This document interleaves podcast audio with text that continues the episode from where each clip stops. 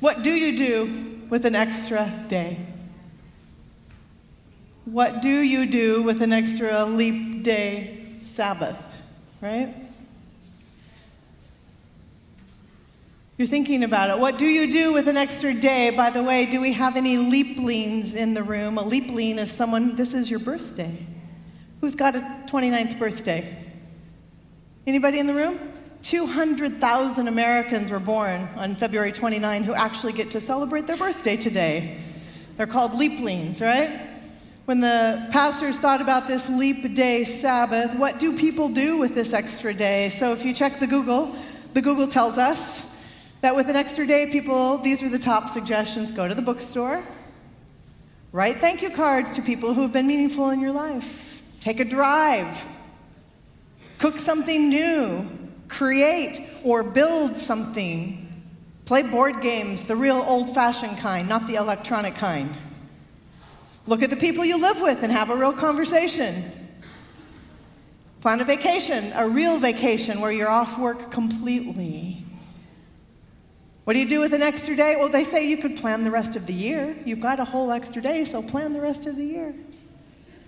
What do you do with an extra day? And what do you do with an extra day when it falls on the Sabbath? We decided fun was in order, so it's balloons and trivia and a whole lot of cupcakes in the patio after church today because the pastor thought it should at least be fun, if nothing else. When I looked for what people do with one extra day in the year, nowhere, anywhere did I see we would open our Bibles and read a little more. Now, that was a downer. We just took the whole room down, right? Before anyone gets all negative, to be truthful, does it really feel like we'll have an extra day? No, right? Because it's spread out over four years. To be truthful, for it to feel like an extra day, we would need a Friday, Sabbath, Sabbath, Sunday, right? Right? Now we're talking. All right, let's pretend we have a Friday, Sabbath, Sabbath, Sunday. What would you do with that extra Sabbath? Sleep, I heard. And what do we do in a culture that's particularly critical of our time, a culture that protests the pull on our lives, right? A culture that protests, you know, work and schedules and deadlines and the DMV and the dishes. What do you do with that extra day? So I asked myself, would I open the Bible and read it if, I, if it went Friday, Sabbath, Sabbath, Sunday? The people who do all the research, the research Pew people and the Barna people, the Fuller Youth people, all of them have been saying the same thing for a very long time. There's no new news here that there seems to be a book on our shelf, less and less of us read. And less and less of us who are Christian read this book. Unless you particularly like data, I don't think data is very inspiring to help us read it a little bit more. If you like data, however, visit the Barna website. They have a project, The Bible in America, where they've actually tracked cultural engagement with Scripture for about 30 years, friends. And they've asked questions about the Bible in America, and the answer is consistent now. 30% of us read the Bible about once a week. And today counts. Worship counts. If you're in worship and we hear scripture today, this would be that one day of the week. You actually don't have to go home and read anymore. You're welcome. If you wanted to be part of that statistic, you're welcome.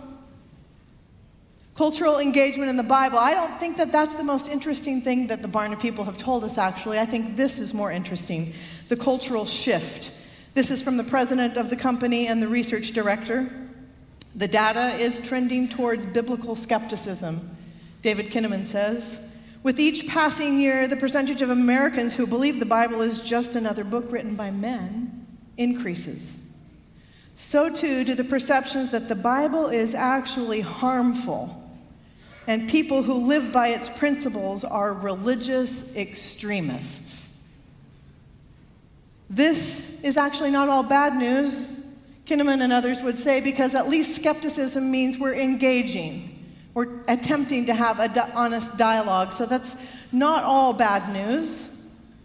However, people who take the Bible seriously are religious extremists. This is the cultural shift I'm most interested in. This cultural shift is a long time coming. We've talked about it often here. Every 500 years, they tell us, you know, we live through these massive cultural shifts. We're living through one, though it's rapidly moving now, the last few years of our lives, right?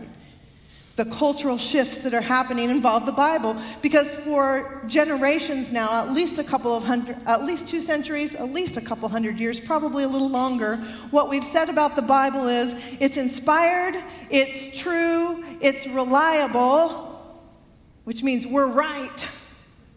At least that much. It's inspired, it's true, it's reliable. And in the hands of an evangelist, the we're right means now get in the baptistry, and most often that's when the Bible closes. And we do less and less with the Bible after that baptism.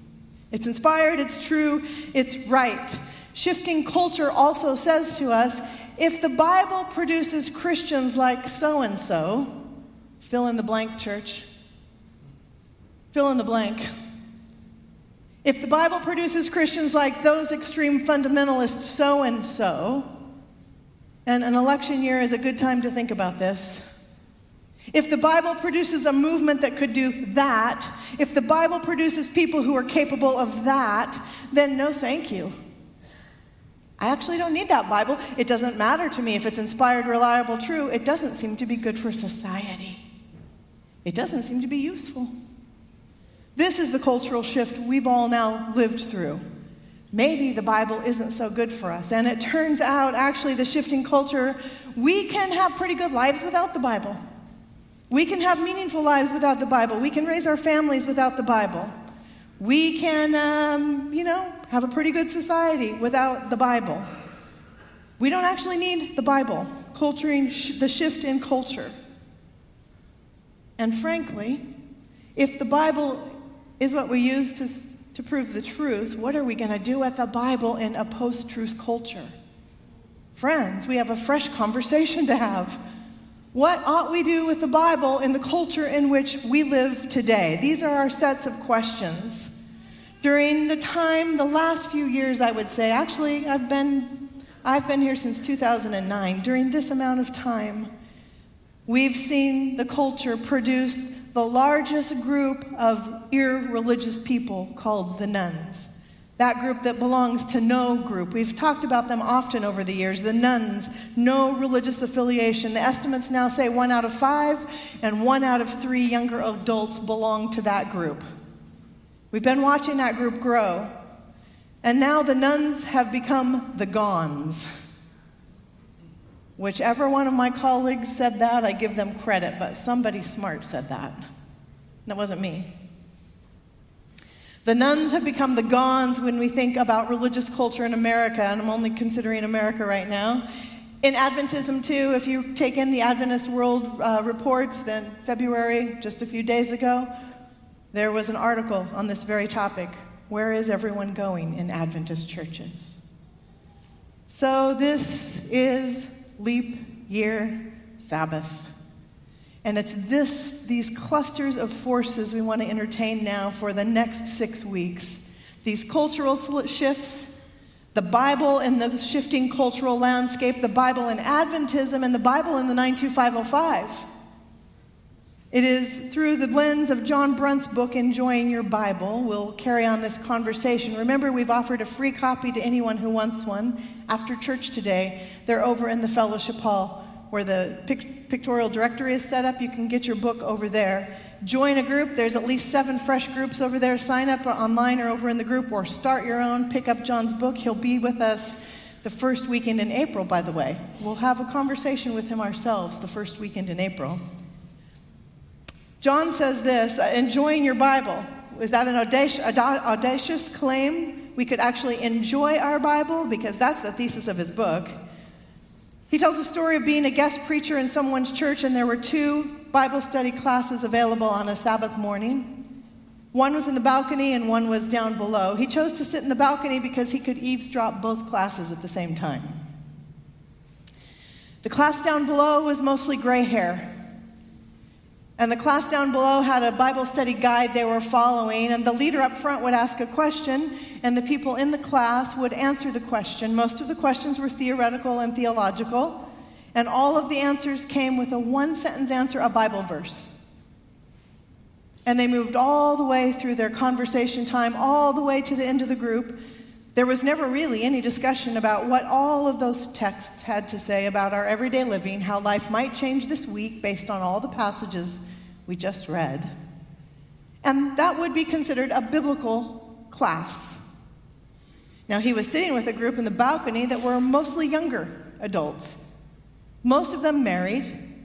And they went around uh, the, the circle and began sharing about their lives, giving updates on their week, how things were going, sharing a lot of information. Dr. Brunt says, actually, maybe too much information.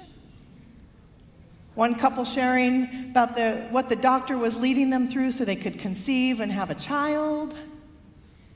And before it ended, they prayed for every person in that class, one by one by one. Dr. Brunt said that was very touching to me. Never once in that class did anyone open the Bible. That's the question. Is there any way to close the gap between these two?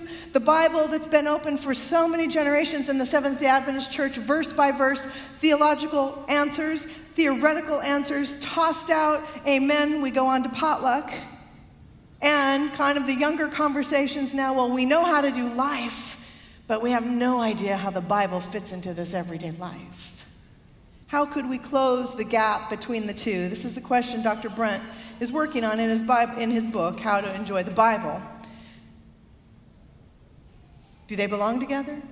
The Bible and everyday life? Do they belong together? His thesis is we can't enjoy the Bible.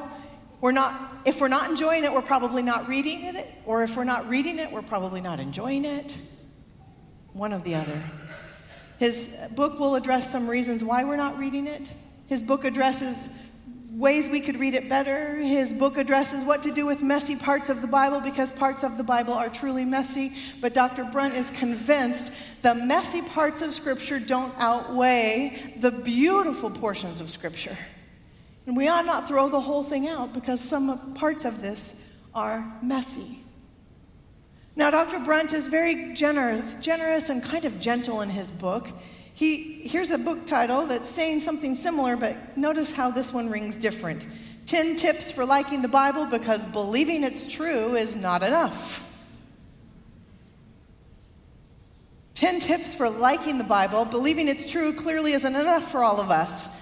Brunt is not this blunt. Say that fast. He's not blunt, this blunt. Let this settle. In the cultural landscape I've described, this title is probably not wrong. 10 tips for liking it because believe if I believed it, I would probably already be reading it and liking it. It's sort of like 10 tips for liking vegetables because I know they're good for me. 10 tips for liking your family because it's not enough to be related. I mean, it rings a little like that, doesn't it? Is that a little too close for comfort? Some of you are looking at each other. 10 tips for liking Christianity because believing it's relevant isn't enough. 10 tips for a life of service because knowing it's important for all of us isn't enough. 10 tips for owning the church because believing it's the body of Christ isn't doing it. 10 tips for liking the Bible? Well, Dr. Brunt is a little more gentle. We can learn how to like the Bible, he claims.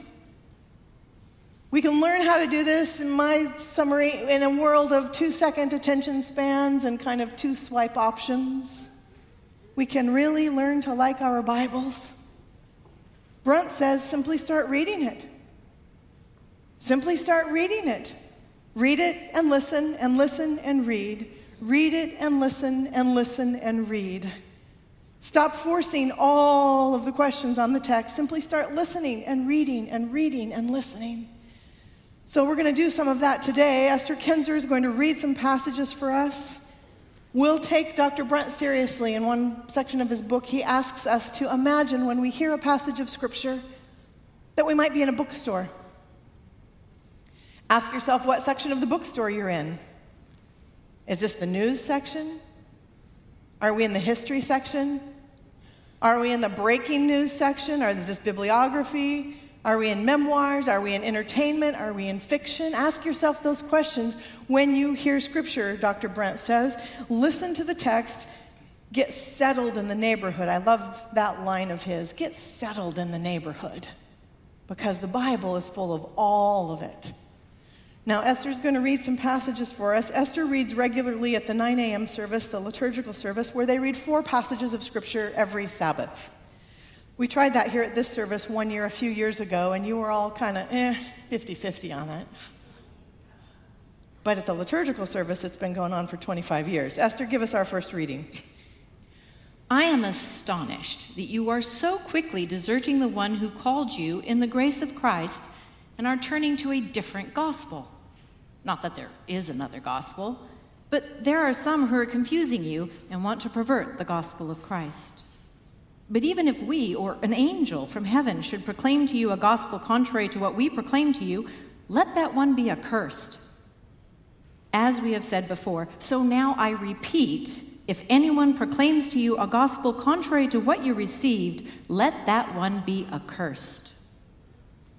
What section of the bookstore do you think you're in? Pardon? Someone said Paul's bookstore. Paul's bookstore, letter to the Galatians. They're going to buckle their seatbelts and think about community and the gospel according to do we all have to be circumcised? Right? Es- Esther, next reading. Listen. A sower went out to sow. As he sowed, some seeds fell on the path, and the birds came and ate them up. Other seeds fell on rocky ground where they did not have much soil and they sprang up quickly, since they had no depth of soil. But when the sun rose, they were scorched, and since they had no root, they withered away.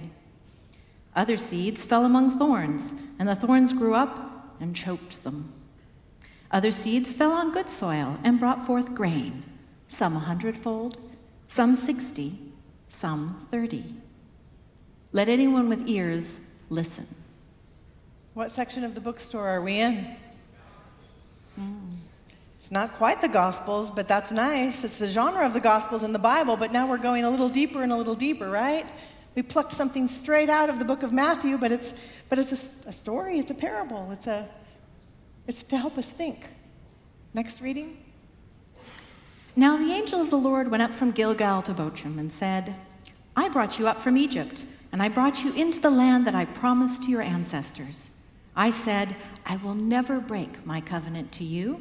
For your part, do not make a covenant with the inhabitants of this land, tear down their altars. But you have not obeyed my command. See what you have done? So now I say, I will not drive them out before you, but they shall become adversaries to you, and their gods shall be a snare to you.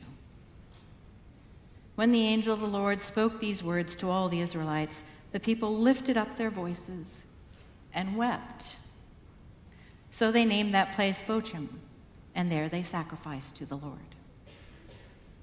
We're kind of sitting around the kitchen table with that one, aren't we? And getting scolded, right?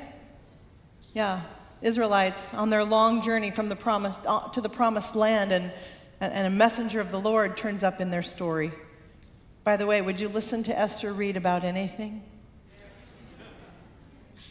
The next one. Happy are those who find wisdom and those who get understanding, for her income is better than silver, and her revenue better than gold. She is more precious than jewels, and nothing you desire can compare with her. Long life is in her right hand, and in her left hand are riches and honor. Her ways are ways of pleasantness, and all her paths are peace. She is a tree of life to those who lay hold of her. Those who hold her fast are called happy. What part of the bookstore? I mean, are we at your auntie's house and her name is Wisdom? Probably not, right? We're in the book of Proverbs. Very imaginative wisdom material, right? Book of Proverbs is this interesting book. It's not in any kind of order. It's not necessarily logically uh, put together, but you could think of wise scribes walking through the town and pointing things out. Ah, oh, notice this. Ah, oh, notice that. Oh, notice. The book of Proverbs. What's next? Then I looked, and I heard the voice of many angels surrounding the throne and the living creatures and the elders. They numbered myriads of myriads and thousands of thousands, singing with full voice Worthy is the Lamb that was slaughtered to receive power and wealth and wisdom and might and honor and glory and blessing. Then I heard every creature in heaven and on earth and under the earth and in the sea and all that is in them singing. To the one seated on the throne and to the Lamb be blessing and honor and glory and might forever and ever. And the four living creatures said, Amen. And the elders fell down and worshiped. Yeah. We're not having a quiz, folks, so you're okay. Those of us who read our Bible a lot, you know we're in the book of Revelation, but we're, we're in apocalyptic literature and there's a hymns fest going on, right? What's next? If someone has a stubborn and rebellious son who will not obey his father and mother, who does not heed them when they discipline him, then his father and mother shall take a hold of him and bring him out to the elders of his town at the gate of that place. They shall say to the elders of the town, This son of ours is stubborn and rebellious. He will not obey us. He is a glutton and a drunkard. Then all the men of the town shall stone him to death. So you shall purge the evil from your midst, and all Israel will hear and be afraid. Very nice. Very nice. We're not in the book of Revelation anymore, are we? We're not in the pro- proverbial material, the wisdom material anymore, are we? We're not with Jesus right now, are we? We're kind of with the discipline committee at La Sierra Academy, huh? the parent seminar we'll have next weekend, huh? Rebellious children. Book of Deuteronomy. What's next? In the fifteenth year of the reign of Emperor Tiberius, when Pontius Pilate was governor of Judea and Herod was ruler of Galilee, and his brother Philip, ruler of the region of Iturea and Trachonitis, and Lysanias, ruler of Abilene, during the high priesthood of Annas and Caiaphas, the word of God came to John, son of Zechariah, in the wilderness. He went into all the region around the Jordan, proclaiming a baptism of repentance for the forgiveness of sins. Well done pronouncing all of that. What section of the bookstore? Clearly in history. It's simply the introduction to the Gospel of Luke. We're just at the very beginning. One more. Let's do a last one here. A leper came to him, begging him, and kneeling, he said to him, If you choose, you can make me clean. Moved with pity, Jesus stretched out his hand and touched him and said to him, I do choose. Be clean. Immediately the leprosy left him, and he was made clean. After sternly warning him, he sent him away at once, saying to him, See that you say nothing to anyone, but go, show yourself to the priest, and offer for your cleansing what Moses commanded as a testimony to them. But he went out and began to proclaim it freely and to spread the word, so that Jesus could no longer go into a town openly but stayed out in the country. And people came to him from every quarter. And we are now where? Gospels, the stories with Jesus, right? I have this um, secret agenda that we will get Esther to record all the Bible for us. We can get her a leave of absence from her work with La Sierra University. If you support this conspiracy, please see a pastor. I would listen to anything you read, Esther. Thank you for the readings of the word this morning. The last one from, from Jesus, a story with Jesus. Church, there has got to be a better story we can tell about our Bibles. We can simply complain all the damage we've done with our Bibles in the generations gone by, or we can get on with whatever the new era is. Infodemic is what they call it happening right now in our society when all the bad information is spreading quicker and out of control, the gossip and the bad information. Sometimes I wonder if that's what's happened to our Bible. The bad information is way out in front of us. We did a sermon series in the fall called Tell a Better Story. We confess that not always have we told God's story well. We confess that sometimes we've blasphemed the name of God. We confess that there's a more generous way to talk about God and creation. Well, the same is true of Scripture. We can continue to complain about the ugly parts of Scripture, but truthfully, all that does is produce, produce nervous and fragile faith. There is a better future for the Bible. We simply must read it and listen and read it and listen and repeat the cycle. So, for these weeks, this is what we'll do. Your pastors have put together a resource guide. They're at the information racks when you leave, they're hanging online. Resources for adults, you'll see them on the screen. Resources for children, there's two separate resources out in front. Now, this is not an exhaustive list, and by the way, if you're looking for a host of Seventh day Adventist authors, in addition to this, the Adventist bookstore is right across the street. These happen to be some of the titles that your pastors keep on their shelves that have been very meaningful. And, a, and a list, another list for kids and teens. Not all of them are books, some of them are podcasts, some of them are the Bible Project, the videos that are so popular right now. We're inviting you to read for the next five weeks. Would you, would you, would you commit to opening the Bible and read and, and or listen? And if you don't want to do it alone, do it with people. Join a group.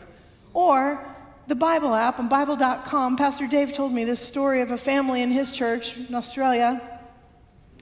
You can create a group and invite everyone to the same reading plan. And in the morning, the reading plan goes out to all the family members. And sometime during the day, everyone logs in or checks into the app, reads their Bible reading for the day. At the end of the day, at supper time or on the weekend, you've all got a thing you can talk about.